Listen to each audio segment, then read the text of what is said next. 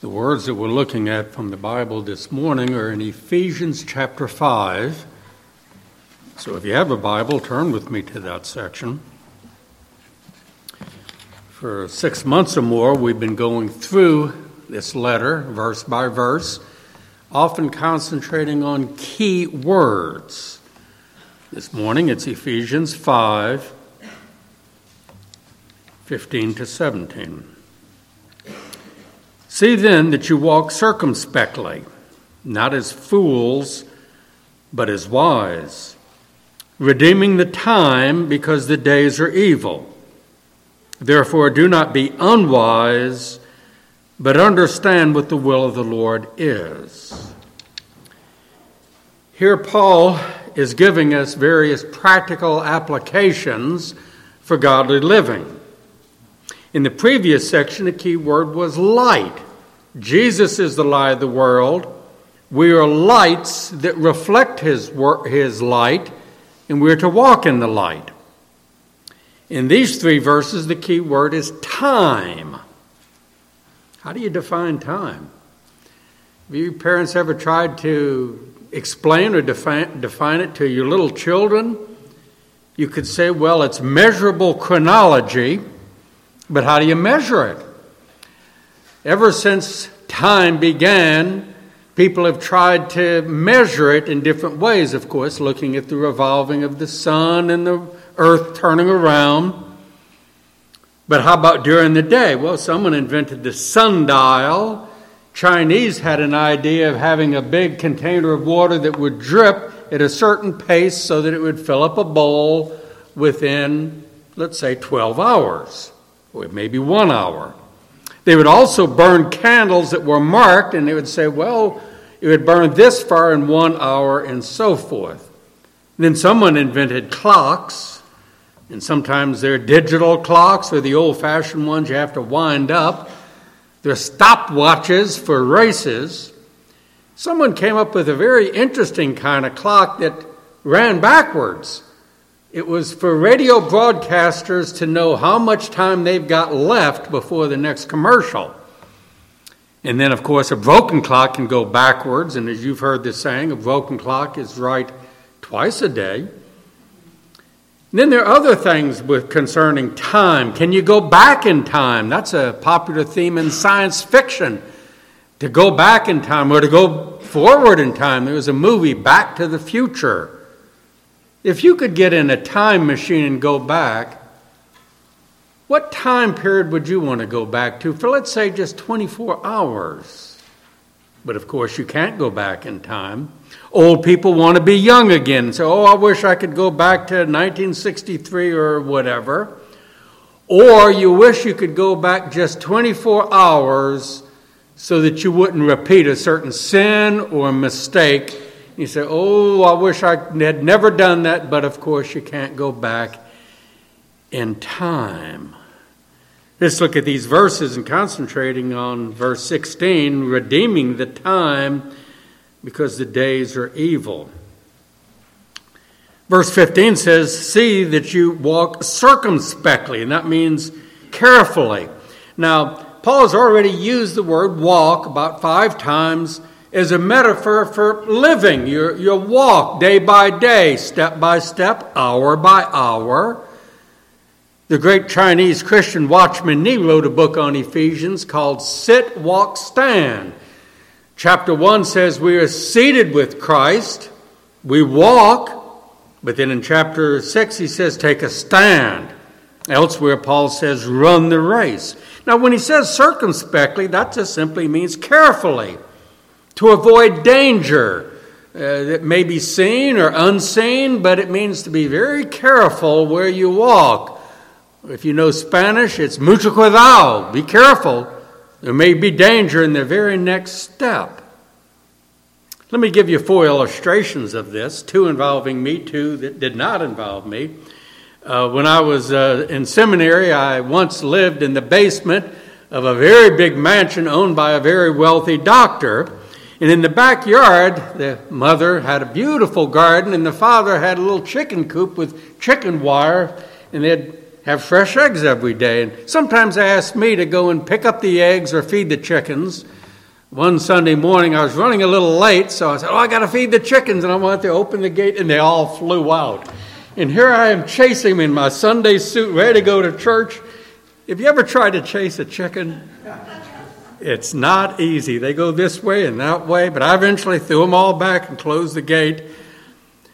Interesting. Around that garden in the back was a tall stone fence to keep animals out away from the chickens dogs, cats.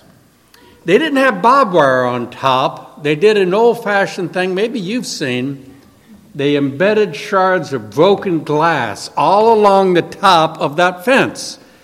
And of course, a dog could jump a six foot fence, but not with that on top. But the cats were curious. They'd hear those chickens, they wanted to have a look and maybe go grab one. So I remember seeing a cat jump on top and walk between the shards of glass, keeping its balance so it doesn't fall over either way. It was walking circumspectly, very, very carefully.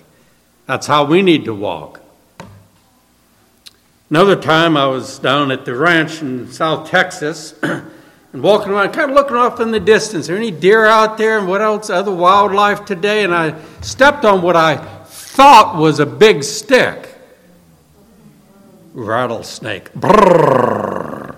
Well, I jumped one way and he went the other way.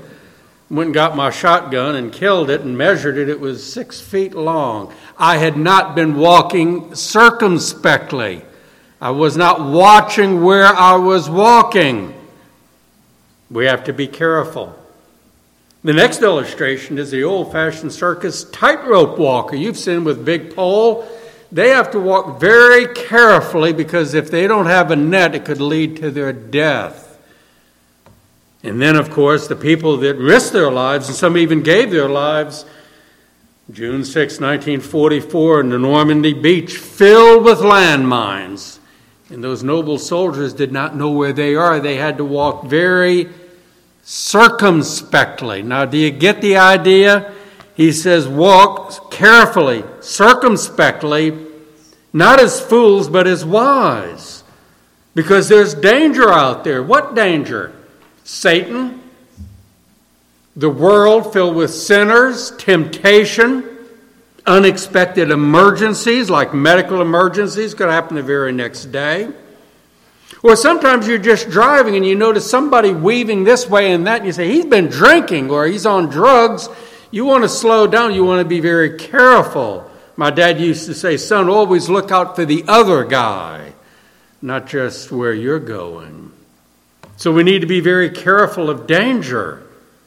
Now, Christians face danger from the devil what about non Christians? If there are any non Christians here, let me give you a serious warning. You are facing more danger than you realize unseen danger. Here's this metaphor you are walking across a bridge that is very rickety. You ever walk across such an old bridge like that and it's going this way and that? If you're lost, you're walking over a rickety bridge that could crash at any moment You'd be dead. You'd be doomed. It's also like you're walking across thin ice. You know, our local lake sometimes freezes over, but sometimes parts of it are very thin. And a person would be very foolish to go walking or skating on thin ice. If you're an unbeliever, you are walking on thin ice. And some people are running across it. They're running across that rickety bridge not circumspectly, so you're in danger of your life and your eternal destiny. The Bible says man knows not his time. What time? He doesn't know when he's going to die. If all of us could die at any day, but if you're a lost sinner, you're on that rickety bridge and you don't see the danger, You'd be very wise to run to the Lord Jesus Christ while there is still time to be saved. The verse says, Walk circumspectly, not as fools, but as wise. It is wise to walk through life very carefully, and it's very foolish to ignore the danger signals, like going out on the lake and you already see a sign saying danger, thin ice, and say, Well, get that sign out of here. That's foolishness. Or to cross a bridge you know that has gone over sometimes, that it's crashed. A fool ignores warnings, and a fool ignores God's warnings. It would be foolish to tempt death. You know, people do that and get a kick out of that. Certain sports, bungee jumping, bullfighting fast cars. They get a, a certain adrenaline rush. I've cheated death, I'm tempting death. That's the sport of a fool because people have died in each of those sports that I have just mentioned. Book of Proverbs often contrasts the fool with the wise man. And it says here, don't walk as fools, but as wise. Parents teach their children, don't be a fool, don't do that. That's stupid do this. This is the wise thing to do. A child naively doesn't know much better. Are you a fool or are you wise?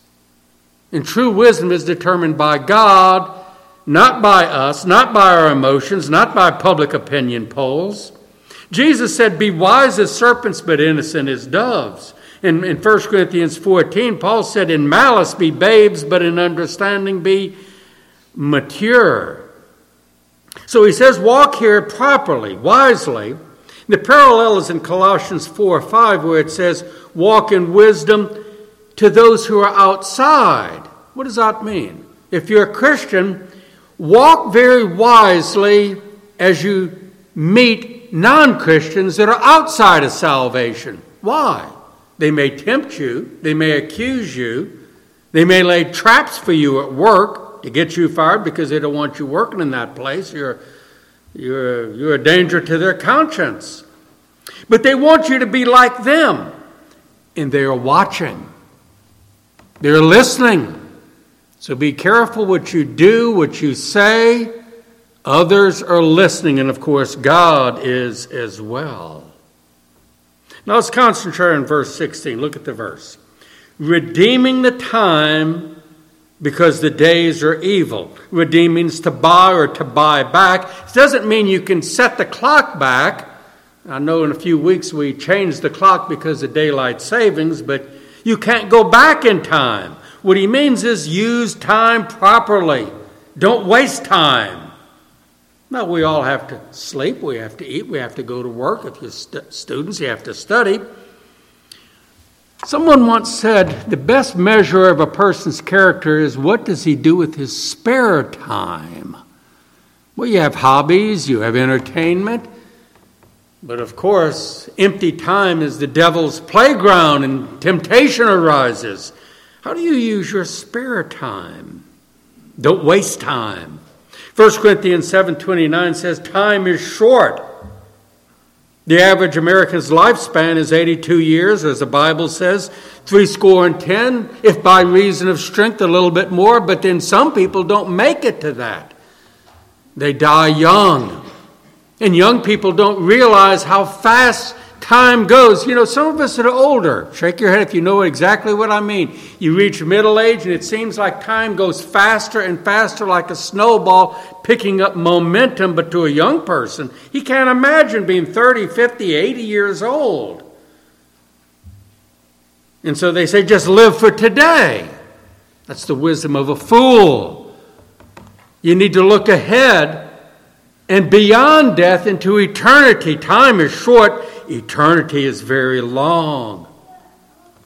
And people can die at any age. Children, listen to me. Get ready to meet God now. Children younger than you have died and had to meet God. Don't say, I'll get right with God when I grow up. Meanwhile, I want to have fun. You may never grow up. Come to Jesus early in life, and then you have the great blessing of serving Him your whole life. And don't say, well, when I'm old and on my deathbed at 82, you may not make it that. Come to Christ young in life, and don't waste your life. Therefore, you'll spend your whole time serving Christ. Now, He says, redeem the time. But you can't buy time. Science fiction has had various ideas of buying time. Imagine, for example, a time auction. And there's an auctioneer saying, I'm selling you one 24 hour day. Who, how much am I bid for that? Most people would say, well, what's one day? What's one hour? There are situations where that element of time becomes extremely valuable and you'd give up anything for it. For example, 450 years ago, Queen Elizabeth I was on her deathbed and she knew she was dying and she was in great pain and she grabbed the doctor and said, Time, time. I'll give my whole kingdom for just one more hour before I die. He couldn't give her even one more hour. Time is valuable, time is short. It's a great commodity God has given to us. Therefore, don't, don't waste it, don't throw it away. Value every second, every hour, every day. But people keep delaying. Christians delaying, saying, Well, I'll serve God later. Well, what about today? And the unbeliever keeps putting it off. Of course, some of them don't care, but there are unbelievers that say, Yes, I know I should get ready to meet God. I know I'll die one day. I, I should, but not yet. And the devil whispers a hundred excuses into his ear. Not yet. Maybe after this or that. And they'll say, Yeah, I, I know I should, but and I've heard this a thousand times this excuse yes, I know I should, but I'm not ready yet. Later, one of the Puritans said, delayed repentance is no repentance. We look for excuses and we put it off. But if you're an unbeliever, let me give you some caution, some of those danger signs. The longer you put it off, the harder it gets. You think it'll get easier later? You'll be making more excuses. The harder, the longer you wait, the harder it gets because you get used to sin and its pleasures and you find more excuses. Not only that, the longer you delay, the more sins, listen closely, the more sins you will have to account to God Almighty for when you die. You have so many sins now. But if you put it off, you'll have more and more and more. That's why you should redeem the time and not put it off. And there's something else. The longer you delay, the less time you will have to repent. And you'll never know when that last time comes. Therefore, don't waste time. Don't put it off. Because if you die lost, It'll be too late. No second chance after you die. Time will be up for you. God is patiently waiting for you now, but the time will come. There'll be no more time. You'll be in eternity. If you die lost, you will regret not having believed in Christ when you had that time. You'd say, What a fool I was. I heard that preacher. My Sunday school teacher taught me something. I read something from the Bible and I kept delaying. And you'll regret not believing. Great Jonathan Edwards said, You will even regret that you didn't die younger in life with fewer sins on your record, but you died as an old person with more sins, you'll say, Oh, that I would have died younger. I wouldn't have had as many sins that I'm now being punished for. Why delay? Do it today. Redeem the time because the days are evil. God is patiently waiting for you. He is giving you, here's another use of the word time. He is giving you time to repent. And some people say, You're right, I'm going to take that opportunity because I don't know what's going to happen tomorrow. The Bible says, Do not boast about tomorrow. You do not know what even one day will bring forth. Time is precious. There's an interesting verse in Revelation where God says, I gave her time to repent, but she did not repent. There are people that God has been waiting for all their lives, patiently, giving them time, opportunity. But then time will be up one day, and we don't know when. Young people, it's wisest to believe in Christ while you're young, but not just young people. Some of you may be middle aged. What are you waiting for? Come and believe in Jesus now. Nobody can relive a single day. You can never go back again. Time is chronological. It's not, not like the Buddhist wheel that it's all a cycle of reincarnated time. Think about this. It will never, ever again be October 8th, 2023. It'll never again be this day. Tomorrow's another day. That's in the future. That will one day be in the past. Think about this also. We will be in eternity far longer than our time here on earth. However long you have, you may die middle age, you may, you may make it to a 100. We had a lady in our church that made it to a 100. But we'll be in eternity far longer. Picture it like this, friends. Let's say you die at a certain age, let's say uh, 42. Then you die. The time will come in eternity. You'll say, I've been in eternity as long as I had been back on earth. I've been here 42 years. But then you keep going and you say, I've been here 100 years. And then you'll keep going, and at some point, maybe an angel will say, You will be in eternity as long as earth had existed for so many thousands of years, and there's still no end to it. There's no end to eternity. It is time without end. Wisest thing, therefore, is to get ready now before we enter eternity. Are you ready? Psalm 90, verse 12 says, Teach us to number our days, because that time will come when time will be up for our visit on planet Earth. I mentioned people have different ways of measuring time. Someone came up with the old idea of the hourglass. I have this in my office. It's also a reminder of my favorite hymn The sands of time are sinking you turn it over, and all those thousands of little grains of sand start sinking to the bottom of the hourglass.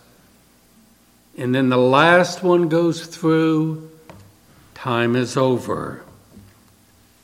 You've heard the old saying only one life will soon be past, only what's done for Christ will last. There's also special times golden opportunities. If you're a Christian, you have special times. The Lord's Day is a special time. Don't waste it by sleeping in late or going to a football game. God has ordained one day in seven. In the Old Testament is Saturday, in the New Testament Sunday. It's a special time, it's a holy time that we should treasure and use to meet with God's people and to worship and to sing and to learn God's Word. This is a holy time. So, brethren, let's not waste time. Time is precious, it's more valuable than gold. And serve God while you have that time. We come next to verse 17. In light of these things, he says, Therefore, do not be unwise. You notice earlier, verse 15, the positive is be wise. Verse 17, the negative is do not be unwise. Have true wisdom now, notice I said true wisdom. There is a false wisdom. Book of Proverbs calls that the wisdom of a fool. Worldly wisdom. For example, 1 Corinthians 1 contrasts true wisdom and false wisdom. It says the world's wisdom is foolishness to God, but God's wisdom looks foolish to them. Put that in, in your life. You witness to some unbeliever, a friend, a relative, and they say, that's, that's idiocy. Why should I believe in some dead Jew 2,000 years ago? I want life and fun now. What's that got? What, what, what relevance is that? They think that you're foolish to be a Christian. They say, you're giving up all that fun that you say is sin. I say it's fun. To them, you are the fool. Ah, but we need to see things from God's point of view. That's the definition of wisdom. Seeing it from God's point of view, He says righteousness, holiness, goodness, truth. That's where you find true wisdom, not in sin. It's all a matter of what perspective you have. Part of wisdom is discernment. Hebrews 5 says discernment is the ability to wisely differentiate truth and error, light and darkness, good and evil. But it says in the book of Isaiah, Woe to those that call good evil and evil good. They've got it all backwards. Discernment can tell the difference. Now, wisdom is more than simply knowledge and information. Wisdom is knowing how to use knowledge. But there are people that are extremely brilliant. I mean, IQs 160, 70, 80. When I was in seminary in California, I knew people that worked for Caltech and the Jet Propulsion Laboratory. Anybody know what those are? Those are supreme think, think tanks. They, they don't have any idiots working there. Even the scrub women are very smart. These are the brilliant of the most brilliant new people working for the RAND Corporation. Super geniuses. And they didn't have a lick of common sense. I remember one of one of the, one of the, the, guys. In fact, he was a song leader at the church I attended, and he worked over there at uh, the Jet Propulsion Laboratory. You know, they're smart rocket scientists. He said these guys, they are so smart. They're doing computer computations in their head, walking kind of like this. And it was his job to teach the new secretaries how to deal with the super geniuses. And he'd sit them down and say, "Now, these guys are as brilliant as Einstein." They don't have much common sense. They'll walk into work with their pajamas on, asking you, is it, is it day or night right now? And they'll walk up to you like a little boy and say, Am I hungry? And it's your job to open the desk and say, Yes. Here, take this sandwich and go sit down and eat right now, sir. In other words, they have knowledge but not wisdom. And there are people like that. On the other hand, there are some people don't have much knowledge but they've got godly wisdom. They see things from God's point of view. They believe what God says. Unfortunately, a lot of the people that get very, very smart think they're too smart to believe the Bible. And I want to ask them, you think you're smarter than God? God knows everything. Or as Einstein said, nobody knows even one one hundredth of anything, let alone everything and you're smarter than God. But then there are people that have very little knowledge. Maybe they dropped out of sixth grade. But they believe the Bible and they know God's ways and they trust it. I've said it before, I'll say it again. An eight year old girl that believes the Bible and trusts in Jesus is more truly wise than a man with an IQ of 160. Why? If he doesn't believe in Christ, he doesn't see things from God's point of view. Spiritually, he's a fool. He is not wise. Wisdom is also determined what godly principles are. We're to pray for wisdom, James chapter 1 says. So, how do we get wisdom? From God, who is not only omniscient, that means he knows everything. Here's the Latin term. He is omnisapient. He has all wisdom. He knows not only all the facts and the information, past, present, and future, he knows how they all correlate. He knows exactly how things are and should be from his point of view. We need to learn his ways. It says in the book of Psalms Israel knew God's acts, but Moses knew God's ways. He could connect the dots. Other people just see the dots and they don't see how they relate. How do we get wisdom? from the Bible. The Bible is God's book to teach us wisdom and to be wise, such as in the book of Proverbs. Wisdom is seeing things as God sees them and says them to be. There's also practical wisdom, not just theoretical knowledge like systematic theology, but practical knowledge. How to put the knowledge in the Bible and what God says into practice day by day to make wise decisions. So the text here says, Do not be unwise, but understand what the will of the Lord is. The wisest thing we can ever do is to get ready for eternity. That means get ready for death by believing in the Lord Jesus Christ. That's the wisest thing. If you're not a Christian, that's the wisest thing you'll ever do And if you are a Christian, that was the wisest thing you ever did in your life. Lastly, look at the last part of verse 17. Understand what the will of the Lord is. Understanding is another part of wisdom. Now, in the Bible, the term the will of the Lord refers to two or three things. First off, it would refer to what we would call the ultimate will of God in predestination. God has predestined everything that will ever happen to the smallest detail, to the exact moment. It's all been planned, pre planned, predestined. It's going to come to pass. We call that the secret will of God. He hasn't told us all about it. He just says it's there and he gives us a few clues, but he also says, don't pry into that. Deuteronomy 29 29. The secret things belong to the Lord our God. The things that are revealed belong to us and our children that we may do all the words of this law. So we're not to pry into that will of God, but the other side of the will of God is what we call the revealed will of God. That includes his commands, his prohibitions, his, his principles, his precepts.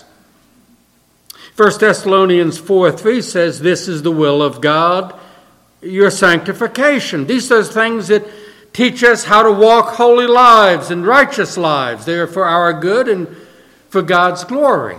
Perhaps what Paul says in this verse is one aspect of that will of God that we would call the specific will of God. For example, God says, Be holy as I am holy. And you might say, Well, can you give me an example? Well, don't do this and do do that. But then we talk about a specific will of God that we call His guidance.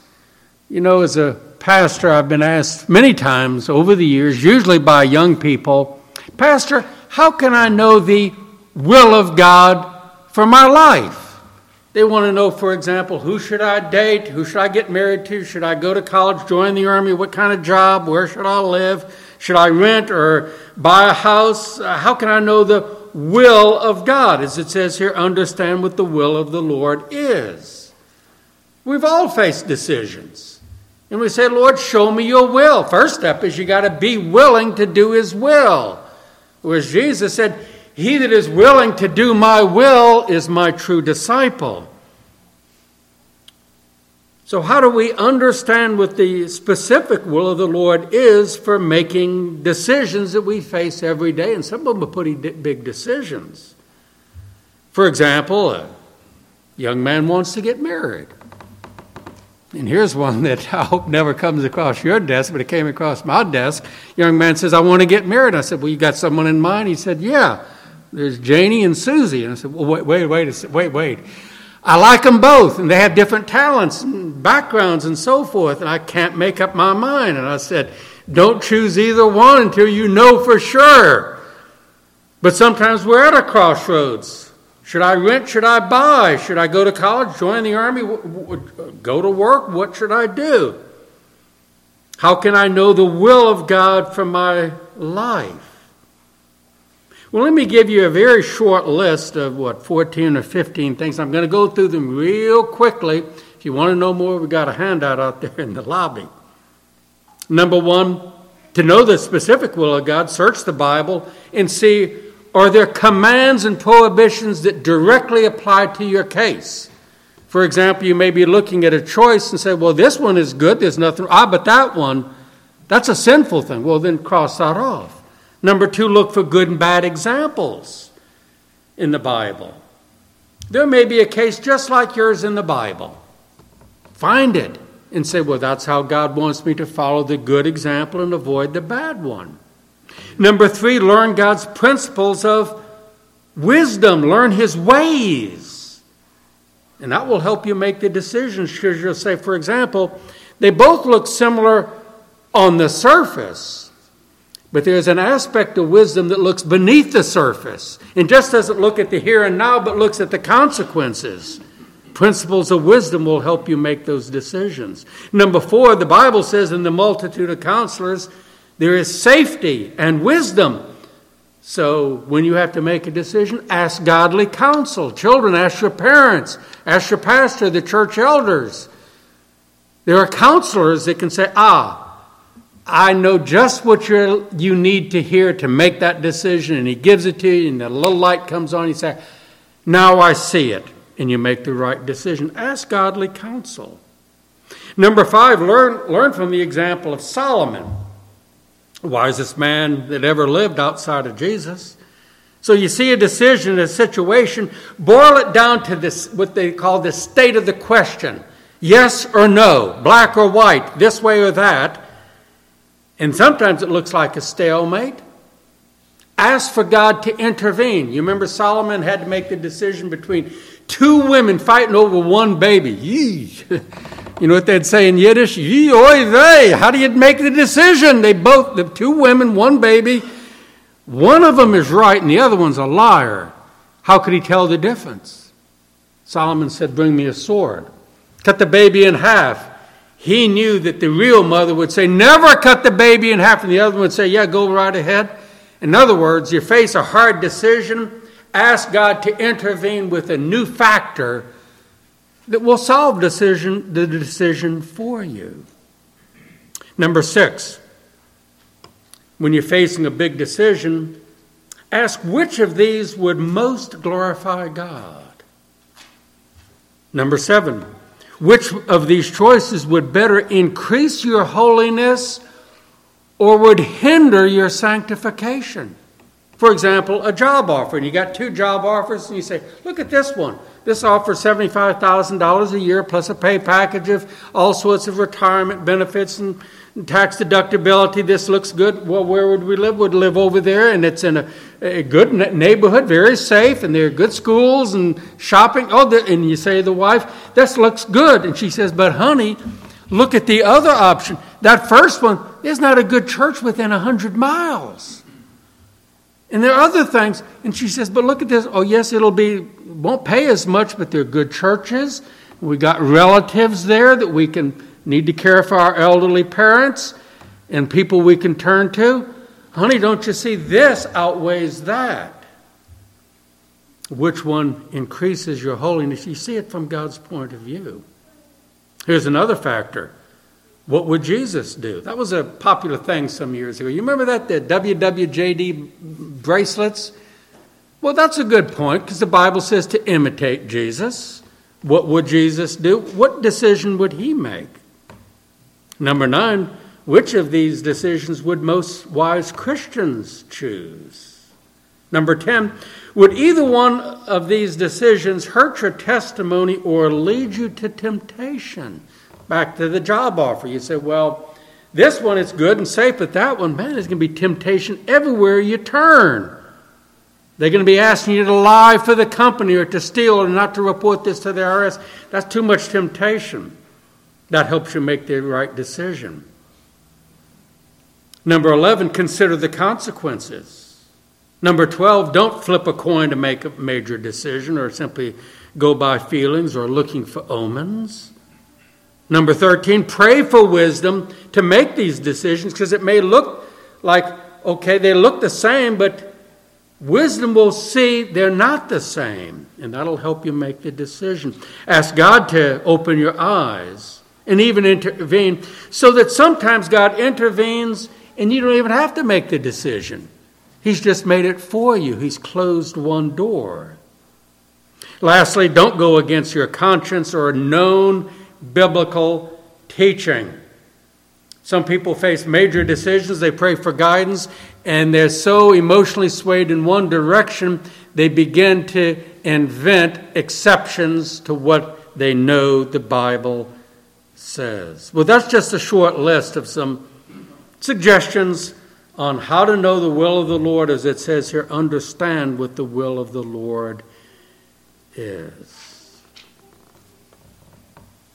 I believe my time is up.